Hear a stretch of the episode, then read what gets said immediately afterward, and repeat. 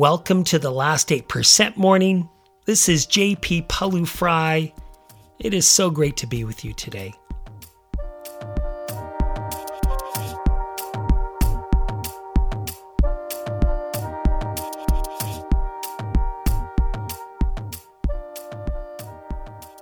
In today's episode, how do we bring gratitude into work? Many of us think of gratitude as something soft and squishy and maybe not appropriate for work. Yet, as we are exploring in this Science of Gratitude series, we are finding it is anything but soft and squishy, and in fact, is a powerful tool that we can use to manage ourselves under pressure. We can use it to stay resilient, stay positive. In today's episode, I give you a concrete tool that you can use at work with your team so you can enjoy some of the powerful benefits of gratitude. Excited to be here? I certainly am. Let's walk.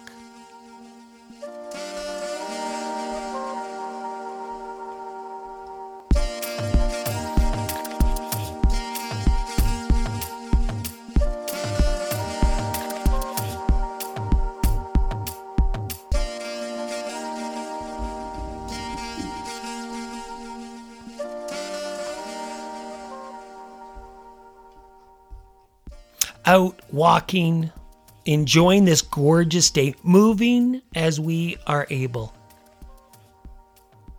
If you're new to the podcast, we walk. We integrate three things: movement, mindfulness, and mental training exercises so that we can be better in our last 8% moments. Those moments that really test us, but are very influential in our career success, in our personal success, our relationship success. And so we're here to grow the skills, grow the courage to be exceptional, grow the courage to be uncomfortable, grow the courage to take risks and fail, grow the courage to be vulnerable, grow the courage to be the best that we can be. It's so great to be with you today. So, feeling our feet on the ground. See if you can let go of whatever you were thinking, whatever you were doing, whatever you're planning, and just center yourself in this moment.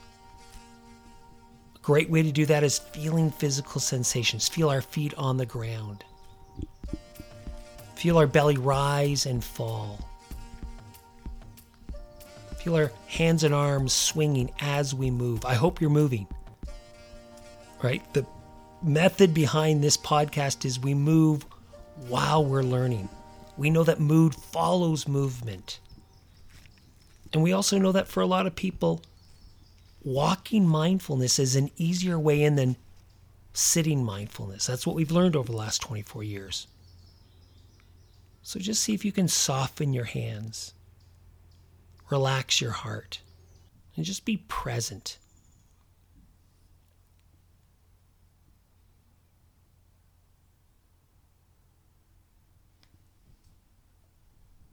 And now tune in again to the body. What do you feel in your head and neck? What do you feel at the top of your head? Just re-relax your heart. And come into this moment. Feel the belly rise and fall. Now stand tall, look around, feel grateful. And congratulating yourself on showing up, turning the podcast on, putting your shoes on, and going for a walk. Great to walk with you today. So let's move to our idea of the day. You work on a team, or you manage or lead a group of people. Could be in an organization, could be in a community, at a school, could be in your family. And you want to have a good team environment, one where people feel connected, engaged, where people collaborate and work well together. where people have a shared sense of purpose. But something gets in the way. You hit a barrier. What am I talking about? Pressure and stress to meet tight deadlines, disagreement over priorities or resources, personality conflicts. This is true for every team I've ever worked on, whether it be an Olympic team or the U.S. Navy or corporate team. It doesn't matter. It's just the truth of the matter. When you have a big goal and you want to be successful, you need a team that has a diverse set of ideas and expertise. And it is inevitable that tension and challenges will arise. It's normal. In fact, it's critical that you have this if you want high performance, if you want innovation to take place. So welcome it, but you still want to think, what can I do to get over this barrier? Because if you can't get over this barrier, there's a lot at stake, right? If team members struggle to brainstorm or share ideas just for that reason, if you're unable to do that, the best ideas will never see the light of day. And good decisions will not be made because of insufficient information, insufficient good ideas. If team members do not support one another on different tasks, people will become resentful at being forced to shoulder more of the workload. If there is poor communication, people are not speaking their truth, not having last 8% conversations, the trust that is so crucial to risk-taking, that is at the heart of innovation, never takes place. So what to do? Well, just know building a team takes time, and there are many components to it, far more than I can describe here. But I want to share with you one hack that uses the science of gratitude to great benefit. Here's the hack. It's using the power of story to build gratitude. Let me explain.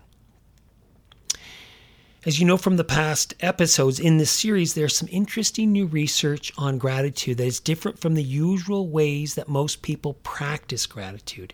It's different in two fundamental ways. Number one, it's about not how you give gratitude. It's about how you receive gratitude. Let me say that again. It's not about how you give gratitude and, count your blessings. It's about how we receive gratitude. That's number one. And number two, it uses story. Now, story is really important. Story affects the brain in really powerful ways. When we hear information in the form of a story and we hear and feel the emotions of that other person, it shifts our approach circuitry in a more potent way. What do I mean by that? Well, as you know from the series, we have two distinct circuitry, two different pathways. One is the avoidance or defensive circuits, and one is the more approach pro-social circuit. And we get a decrease in the avoidance defensive circuits. This is where threat detection takes place. This is where anxiety and fear resides. We have a decrease in that when we are practicing gratitude. It's incredible. And we get an increase in the approach pro-social circuits and get two powerful outcomes from this one circuit. We get more motivation for approaching novel, difficult things, like last 8% situations. And we also get more happiness and well-being. Amazing. We get a 2-for-1. This is the power of gratitude. And we know that we don't have to practice it for a long time to get this change, this shift in circuitry. And in podcast episode 1, we talked about the science. In episode 2, we talked about how we can use it for ourselves. But in this one, I want to suggest how you can use it for your team, so they can be more connected, so they can collaborate more effectively together. So here's how you can do it. Use one story of gratitude at the beginning of each of your weekly or monthly meetings for your team. So ideally, this is for teams that are not bigger than 10 members. And so if you're going to use it weekly, you're going to do this once a week for 10 weeks. Or if you're going to do this monthly, it's once a month for 10 months. And let me describe what I'm talking about. You're going to have one person tell a story about someone else on the team each meeting at the start. And the instruction, and you set this up all ahead of time, of course, so people can prepare. But you have this one person reflect on how that other person went out of their way to help or be kind or support them in some fundamental way. It doesn't have to be profound, but just in some way.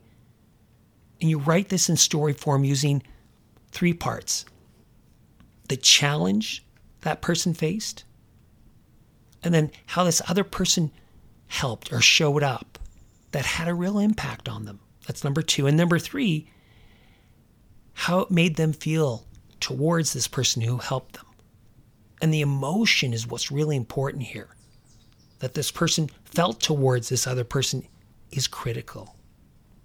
And so in the story, you want to have this person really express how it made them feel, what difference it made. And again, you can do this each week, each month. You know, you can organize ahead of time in the different ways. And you can do it via email where, you know, you put out the list and have people directly email just you back. And if, you know, you get two or three people who want to volunteer for one person, no one for someone else, you can work behind the scenes. The bottom line, though, is that it doesn't have to take more than 5 minutes. And yet we know the shift is so powerful for people.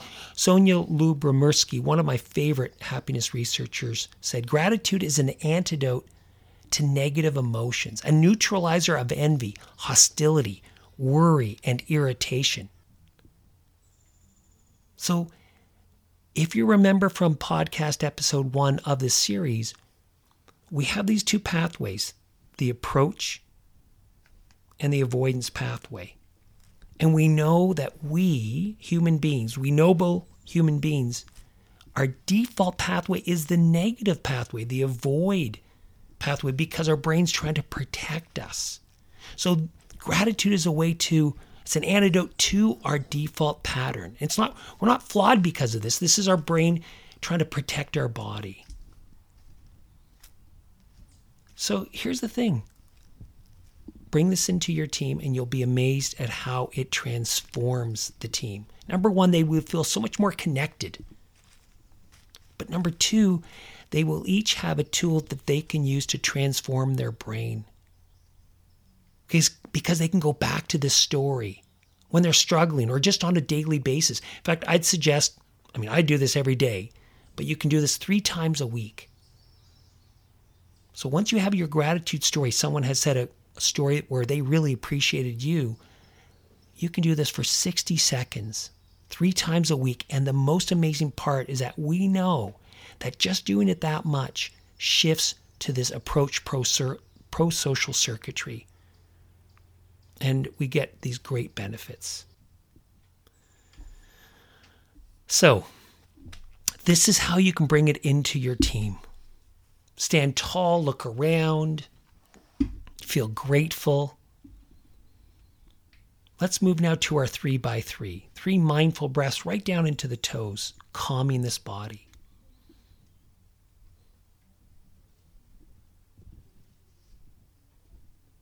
Now move to 3 things that you can feel grateful for. Or think of someone that you have helped who, if they were to write a story about you, they would feel such appreciation for you. Think of that person now. The challenge that they faced, number one. Number two, how you showed up to support. Number three, how it really made an impact for them, how it made them feel, the emotions they experienced.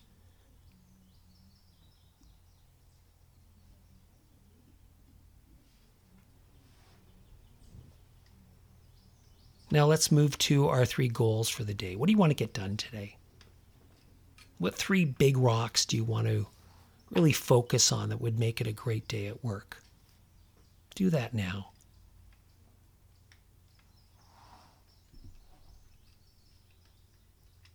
Fantastic. Now let's bring this momentum of movement and walking mindfulness and this idea of the day. Let's bring this momentum and focus into the day. Let's find things to be grateful for. I'll finish with a Dietrich Bonhoeffer quote. He was an individual who conscientiously objected to the Nazis and was killed for it. But he lived a powerful life, and this is what he said. I've had a remarkable life. I seem to be in such good places at the right time. You know, if you were to ask me to sum up my life in one word, it would be gratitude. Wow. Wouldn't that be wonderful if that's how we could sum up our life? So that's our challenge. Can we craft the life we want to lead? Craft our brain. Be neuroarchitects of our brain. And gratitude is one of the very powerful practices. It's been great walking with you. Have a wonderful day.